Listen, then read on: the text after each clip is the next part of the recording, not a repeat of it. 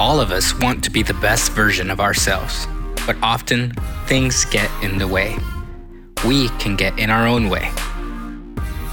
Knowing what our best looks like is one of the biggest struggles of being the best of you.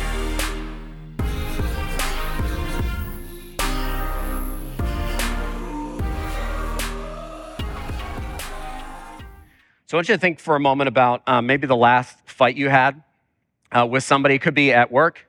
Maybe, maybe you had a fight on the way here today with a person sitting next to you. But I want you to think about it, it could be a simple misunderstanding. Maybe it's this misunderstanding that, that you thought somebody said something, but they really said this, and, and, but you didn't go back to ask, and it's just a simple misunderstanding. Or maybe it's something that, that happened years ago, and you're still not talking to that person.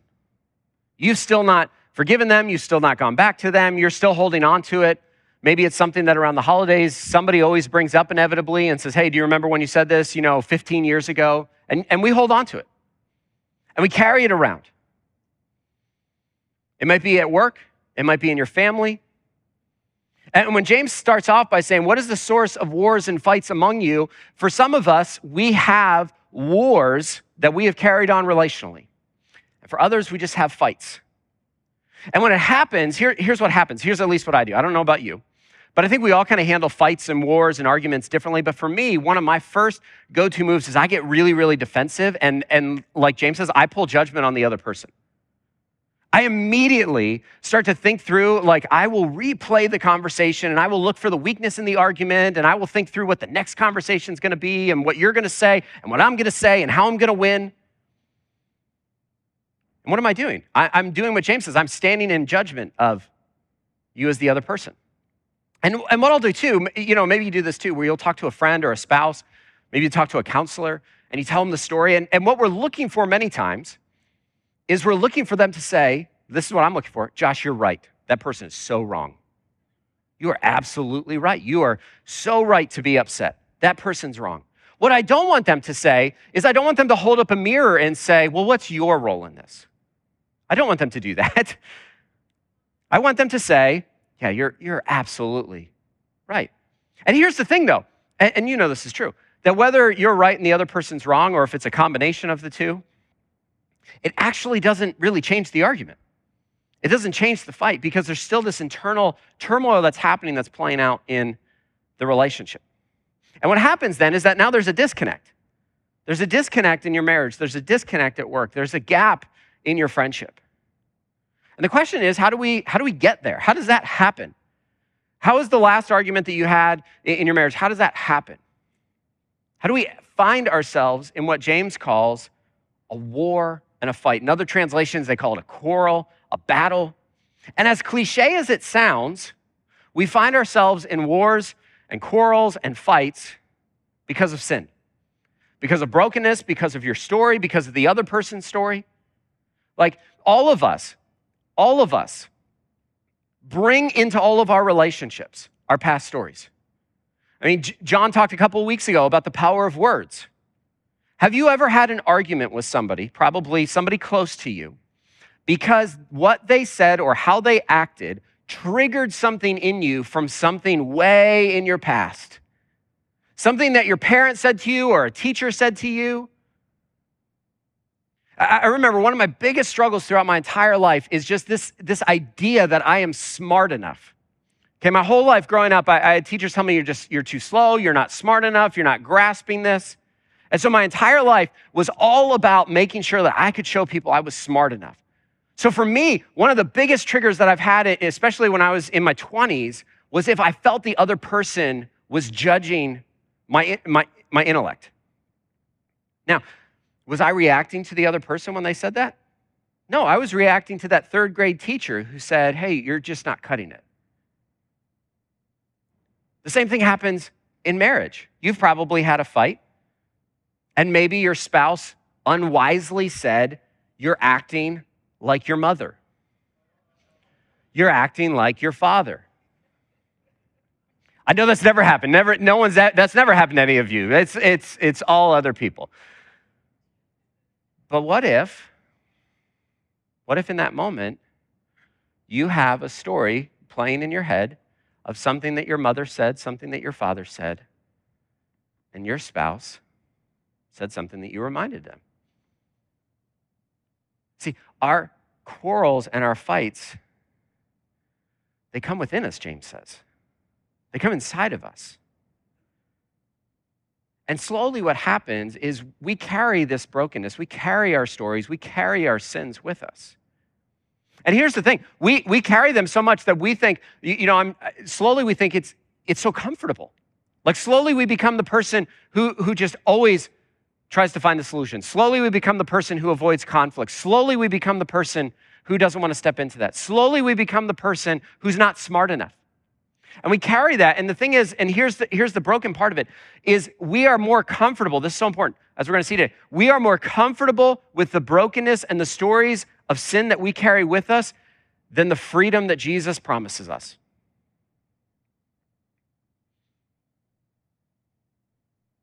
See, and as we've said in this series, this is, if you're taking notes, I want you write this down, that to become the best of you, you must look at the worst of you. And not just the worst of you, but, but the worst of what's in you. Because here's what grace does the worst of you is where Jesus meets you. The worst of you is where Jesus meets you. See, to become the best of you, you have to look at the worst of you and all the brokenness and all the scars and everything that you would like to not be true about you, because in the worst of you, in that place is where Jesus meets you. And so James asks, What is the source of wars and fights among you? And here's our first answer the other person. That is the source of wars and fights among me. The other person. And you've said this, and it's probably true. If your spouse would just do X, Y, and Z, you probably wouldn't have had that fight. If your child would have just listened and picked up their stuff, you probably wouldn't have had that fight. If they just would have listened to you, if your boss would have just listened to you, if your friend would have just listened to you. What causes quarrels and fights among you, wars and fights? Don't they come from your passions that wage war within you? You desire and do not have. You murder and covet and cannot obtain. You fight and wage war. You do not have because you do not ask. You ask and don't receive because you ask with wrong motives, so that you may spend it on your pleasures. So, what was the cause of the last war or fight in your life? And James says the war or fight that happens among you happens first in you. It happens first in you. Like I said, somebody says something that stings, somebody lets you down, somebody stabs you in the back or lies to you. And slowly, something comes up inside of us. So, what's in you? I mean, there's lots of things in you, there's lots of things in me. But James says that passion wages war within you. Now, here's the thing as we think about like that, that anxiety or the things that rise up in us that lead to those fights and wars, we don't think about them waging war within us. Okay? We think about them as simply just true. Okay? So as it rises up in you, we, we rarely ever stop back to say, is that feeling that I have, that thing that I'm telling myself, the thing that's running through my heart and mind right now, is that true? We rarely ask that but it's waging war within us. And, and don't miss this because here's the thing that, that's so easy in wars, fights, quarrels, anything, arguments, is we all think this is the, it's the other person. But notice what James says. Did you see the word that James uses 12 times in three verses? You. Your. See, what wages war, what leads to fights and quarrels, is what's in you and what's in me. Now, what we want it to be is we want it to be what's in the other person. We want it to be about the other person. But James doesn't say, hey, what wages wars is what's in the other person. He says what wages wars is within you. Meaning, we have the ability to wage war, but we also have the ability to bring peace. We have the ability to engage in quarrels and fights, and we also have the ability not to. And this is why this is important because our, our what rages inside of us, our wars, our fights, our quarrels, James says it comes from that place, oftentimes of selfishness, because our sin is selfish. Like we don't sin out of a servant mentality. We sin and oftentimes wage war within ourselves and within relationships out of a sin mentality. And yes, the other person, I, I, I want to be clear, the other person has responsibilities to take. But you and I can't change the other person. You can't, you can't make the other person apologize. You can't make the other person say that you were right. You can't make the other person do anything. And what's interesting then is that James says, you know, you desire and don't have because you don't ask. You fight and wage war because you don't ask. And what's interesting is that when we think of this idea of the word desire, he says, You desire in verse 2 and don't have. The moment that we hear the word desire in the Bible, we often think of it as sinful. Okay? But desire is not always sinful. Desire reveals something in us, a longing in us. I mean, even the promise that Jesus says, I-, I, will give you the desires of your hearts. Well, at some point, then, that means that whatever you desire, you have to bring to God to say, okay, is this a God given desire that you've placed in me? And so James says, You desire and don't have. And, and desire, again, is not always sinful. James wants us to evaluate our desire. Okay, so step back from your last argument or fight or quarrel, however you want to put it, disagreement, all out battle, however you describe it in your family, a discussion, however you use it. In that moment, what did you desire? Maybe you desired to be close. You just wanted to be close. You wanted the other person to, to come close to you. You wanted intimacy. And you felt like it wasn't there. You desired intimacy and closeness. So, so you fought. You desired to be affirmed or approved, and it didn't happen, so you fought. You desired power and control, and you didn't get it, so you, so you fought. What is it that you desired? See, within our desire, all of those desires aren't bad. Some of them are actually good. The desire for closeness, the desire for coming together and having peace, that's a good desire. But sometimes, then, as, as they rage within us, James says we don't evaluate our desires, so we go into all out war. So here's the question for you. This is an incredibly important question. What desire do you have that causes fights and wars within you and among you? What desire do you have that causes fights and wars first in you and then among you? Because here's my guess almost every fight and argument and battle and everything else that you have probably has a similar to desire to every other battle and war that you have. There's something that you long for. And if you think hard enough about it and look far enough back, you'll find in your story where it didn't happen. You'll find where it didn't happen. And James says that's the place of transformation. Not trying to just be a calmer person, not trying to be a more understanding person, but transformation happens in that broken place. And my guess is this is why it comes after the power of words. It happens somewhere in your story where someone said something to you and you have just carried that around. And here's what happens it slowly just becomes part of your story, it becomes part of your reality, it becomes just something that you're used to. And slowly, it becomes more normal to you than the freedom that Jesus promises. Now, we'll just be honest for a second. It's so much easier for it to just be the other person's fault. But James says, I want you to evaluate your desire, and I want you to evaluate where, where that came up and what happened. And then James, he wants us to see that it's even more intense than we think because I think it's easy for us sometimes when it comes to sin or it comes to brokenness to kind of shrug at it a little bit and be like, well, you know, it's not that bad. Like, it, it could be worse. You know, it, it could, like, our marriage could be like this other one, or like, uh, my friendships could be like this. Like, so we'll, we'll kind of evaluate our sins sometimes based off of how we see other people's sins. And so James says, No, no, I want you to see the intensity. He says in verse 4, he says, You adulterous people, which that's not that that's not a compliment. Okay? Like the, the like he says, Don't you know that friendship with the world is hostility toward God? So whoever wants to be the friend of the world becomes the enemy of God. Or do you think it's without reason that the scripture says the spirit he made to dwell in us envies intensely, but he gives greater grace? Therefore, he says, God resists the proud, but gives grace to the humble. See, we'll return to this in verses 11 and 12, but the heart of healthy relationships is humility. And this is hard because I, I, I love being right. And so, and so do most of you. You love being right too. I remember years ago, I, I, was venting to a, to a mentor. I was telling him about this relationship, and, and, and I was right. I was so justified. I mean, it was unbelievable. The arguments that I have were actually pretty incredible. I just want to be honest about like how great these arguments were, okay?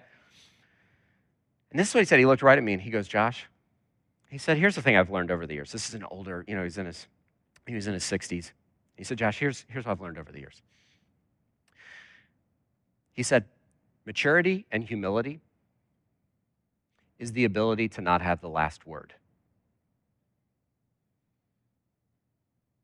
And I went, no, it's not. but do you know, over the last 15, 16 years since he said that to me, he's right. He's right. Because grace is the ability to let go. See, pride wells up in us to get the last word. Right? To get the last word. I remember years ago, I, I used to always, eh, like, whenever I would be like texting with my dad, I would always, like, I would just send, when the conversation was over, I would always just send last word, just to, like, because this is my, like, go to move. I want the last word. Like, that's such a battle for me. But here's the thing when that wells up in us, and pride shows its, pride shows its way in, in so many different facets. Okay? We can be prideful in relationships simply by being a doormat for the other person and kind of becoming a martyr for them. That's a way that pride shows up. Pride shows up kind of obviously in, in, in my life that, I mean, you know, I love the last word. But I know, and I've grown to see no, no, no, humility and maturity, my mentor was right, is not having the last word. And just saying, you know what? I'll just let that go. I'll just let that go. Why? Because James says God resists the proud, but gives grace to the humble. See, and the reason this is important, and the reason that James wants us to see how big of a deal this is, and the sin within us, and, and the desires that just rage and wage war within us are, is because if sin is small, then grace is small. So if sin is just small, it's just kind of like, well, you know, it's not that big of a deal. And we do this. We go, sin's not that big of a deal. Then why did Jesus die on the cross for that not big deal? But if sin is small, then grace is small. But if sin is destructive, and look at the words he used murder, hostility, covet, envy, friendship with the war, adultery, enemy of God. These are not, these are huge phrases. And, and, so James wants us to go, okay, when we have relational difficulty, when we sin against another person, when we sin against God, do we look at that and go, well, or do we look at that and go, I am an enemy of God? Here's what I've had to learn. Here's the conviction. I remember years ago, I preached through the book of James, uh, probably 10, 11 years ago. And as I kept thinking about what my, my mentor had to say, here's the thing that, that just kept running through my heart and mind. Anytime that I go to have the last word, I am being an enemy of God. Now, is that harsh? But as God just kept pressing into that, saying, Josh, you don't need to have that last word. So think about the last fight as you think about your last argument. How much of that stems from pride? How much of that stems from humility? No, I know. I know it's true you were more humble than the other person. I know. But do you see how easy it is? And this is why, as we're going to get to it, it's just coming for us like, like a freight train just coming down. Judgment's the last two verses of this passage. Do you see how it all connects? But how much of the war that you have in your family, in relationships, the war that you have with God, how much of that comes from pride? Because here's one of the ways pride shows up is I'm convinced that I have a better plan for my life than God does sometimes. And James says, whenever we have this pride, whenever we engage in this battle, whenever we murder, we destroy, we commit adultery. But how do we get there? How do we how do we how do we resist that? Look at what he says in verse 7. He says, "Therefore submit to God, resist the devil and he will flee from you." Draw near to God, and he will draw near to you. Cleanse your hands, sinners, and purify your hearts, you double minded. Be miserable and mourn and weep. Let your laughter be turned to mourning and your joy to gloom. Humble yourselves before the Lord, and he will exalt you. See, if you and I are prideful, we can't be humble and we can't submit to God. Because when we're prideful, we know more than the other person and we know more than God. James says, though, but to have the wholeness and the completeness that we've looked for, to be the best of you, we submit to God. See, and this submission to God is the heart of the gospel. That we submit to God, we draw near to God, He, draw near, he draws near to us, He cleanses us. Now, notice what James doesn't say. He doesn't say, draw near to God and He will cleanse their hands. No, no, no. He says, draw near to God and he will cleanse your hands.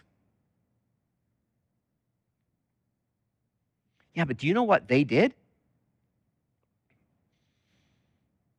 James says, but, but your hands need to be cleansed too. And submitting to God too is also this ability to say, God, I trust that you are God and I'm not.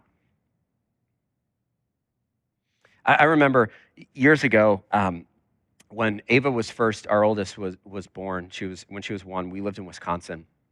And when we, when we left Wisconsin, um, I, I, was just really, I was just really angry. I was bitter. I was 26 years old, and I was kind of working through a lot of things that like God was bringing up in me, and a lot of like turmoil in my heart, eh, just about calling and about who I was and how God had wired me. And, and I remember, and, and it was all like, I mean, I had like a month long pity party, like, and a month long, like I was just, I was mad at, at other people. I was, I was ultimately mad at God. And I remember when one night, you know, as Katie and I were, we, would pray together, and and I remember, you know, I was just so mad I didn't even want to pray. And she said, you know, I feel like, you know, we need to pray that God would bless the people who have hurt you, who you feel like who have hurt you. And I was like, I don't want to do that. I really have no desire to pray for the people who hurt me, number one, and I don't want to pray God's blessing on them. I, I would like to pray his wrath his anger and judgment like i would let's do that. Like there i have there's old testament prophet verses about that. Let's call down thunder and lightning on him. And she looked at me and she goes no. She said we need to pray that god would bless them. Because here's what here's what happened. And, and i'll be honest for, for I, I looked at her and i said well then you're going to have to do it. And i love my wife because she looked at me and she goes fine. And she just did it but here, here's what slowly happened slowly,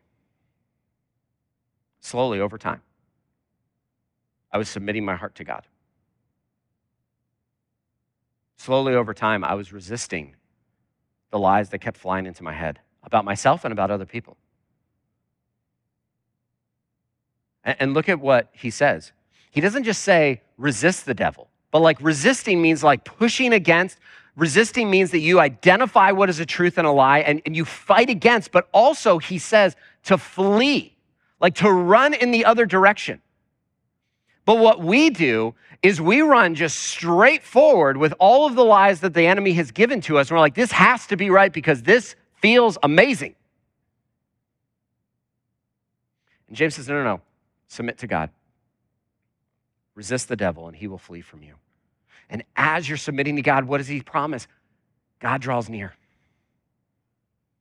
But He also wants us to see, like, He also wants us to see how hard this is going to be. Because look at verse 9. This feels like a downer, but I also think this is the path to how we actually submit to God and how we face some of the brokenness within us and the brokenness in the world around us.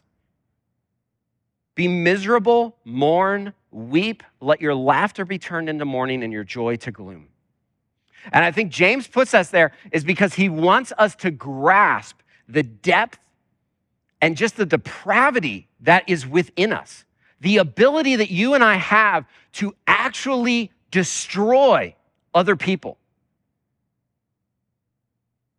Like, I, I think about uh, as a dad with, with five kids, and I just think my words have the ability to create futures in their lives. My words to them have the ability to, to create stories that they will one day carry and tell. And you and I, it's so easy for us to look at other people and say they have the ability to do that, to do X, Y, and Z. And James says, no, so do you. So do you. I, love what Charles Spurgeon, he was a pastor, you know, over 100 years ago.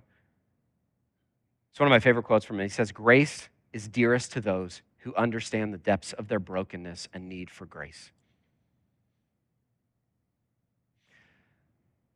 And we are not able to step into God's grace as long as it's just about them. This is why Jesus said in John 10:10, 10, 10, as he describes what the enemy does. And I want you to think about this as you think about your relationships. He says the enemy comes only to st- steal, kill, and destroy. Now, there's probably been at some point where someone has done those things to you. They have stolen, they have destroyed, they have killed something in you. Okay? There's also been a desire that you've had at some point to do it back. Or maybe you've had a desire to make somebody pay for something somebody else did years ago. But Jesus says, No, no, I have come so that you may have life. So that you can have it abundantly, so that it's overflowing. See, our transformation and what happens in us with Jesus, when, when Jesus rescues us and changes us, it is not just an individual thing, it is a communal, relational thing that happens too. It changes. When we are transformed by the gospel, it changes how we do relationships. Because then James uh, makes this uh, communal again. Look at verse 11. He says, Don't criticize one another, brothers and sisters. Anyone who defames or judges a fellow believer defames and judges the law.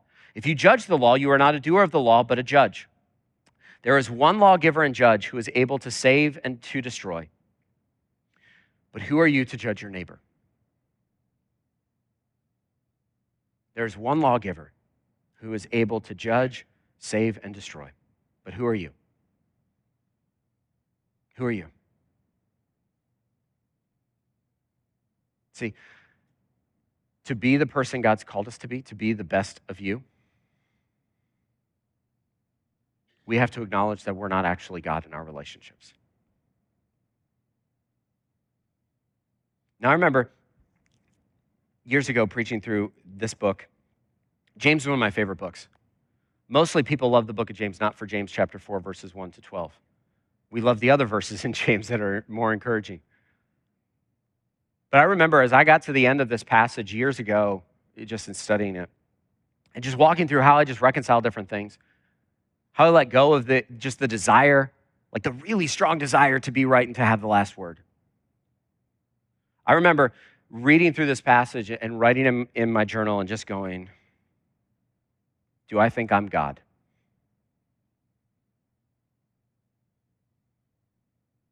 Now, that sounds like a funny question because you and I both know that, that I'm not and you're not. But when we put ourselves above somebody else, we, just, we did that. When we judge somebody else, we did God's job when we defame, criticize somebody else. I mean, those are everyday things that we do. You've been critical of somebody this past week. I've been critical of somebody this past week. And in our heart of hearts, we'll go, I, am justified in that. They should have listened to me. And James says, maybe, but you're also not God.